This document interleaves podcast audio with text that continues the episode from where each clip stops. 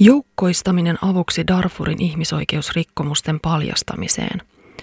Amnesty International rakentaa vapaaehtoisten digitoimijoiden verkostoa tarkoituksena paljastaa Darfurin alueella Sudanissa tapahtuneet ihmisoikeusrikkomukset.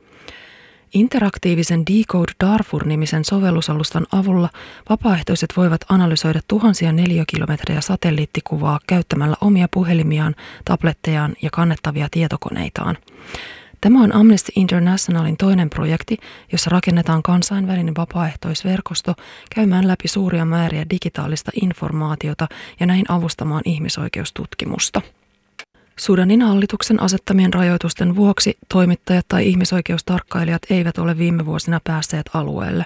Tämän vuoksi luotettavaa tietoa väkivallan vaikutuksista siviiliväestöön on ollut vaikea saada. Amnesty Internationalin saamien lausuntojen mukaan siviilit ovat toistuvasti joutuneet alueella käytettyjen kemikaalisten aseiden uhreiksi.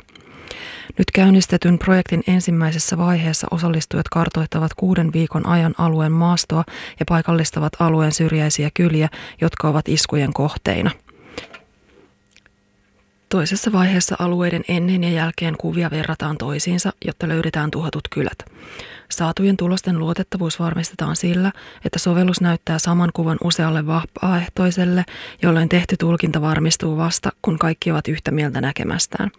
Tavoitteena tässä projektissa on kerätä todistusaineistoa tukemaan silminnäkijöiden ja uhrien kertomuksia systemaattisista hyökkäyksistä siviilejä vastaan, jotta tilanne alueella voitaisiin rakentaa rauhaa ja syylliset saataisiin vastuuseen teoistaan. Keski-Amerikan pakolaiskriisi syvenee.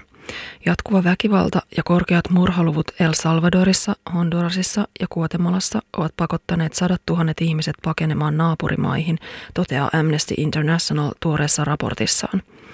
Hallitusten kykenemättömyys taata ihmisten turvallisuus on johtanut syvenemään pakolaisongelmaan, jonka ratkaisemisessa on epäonnistuttu. Pääosin Meksikoon ja Yhdysvaltoihin suuntautuva pakolaismäärä ei ollut näin korkealla tasolla sitten alueella vuosikymmeniä sitten päättyneiden aseellisten konfliktien.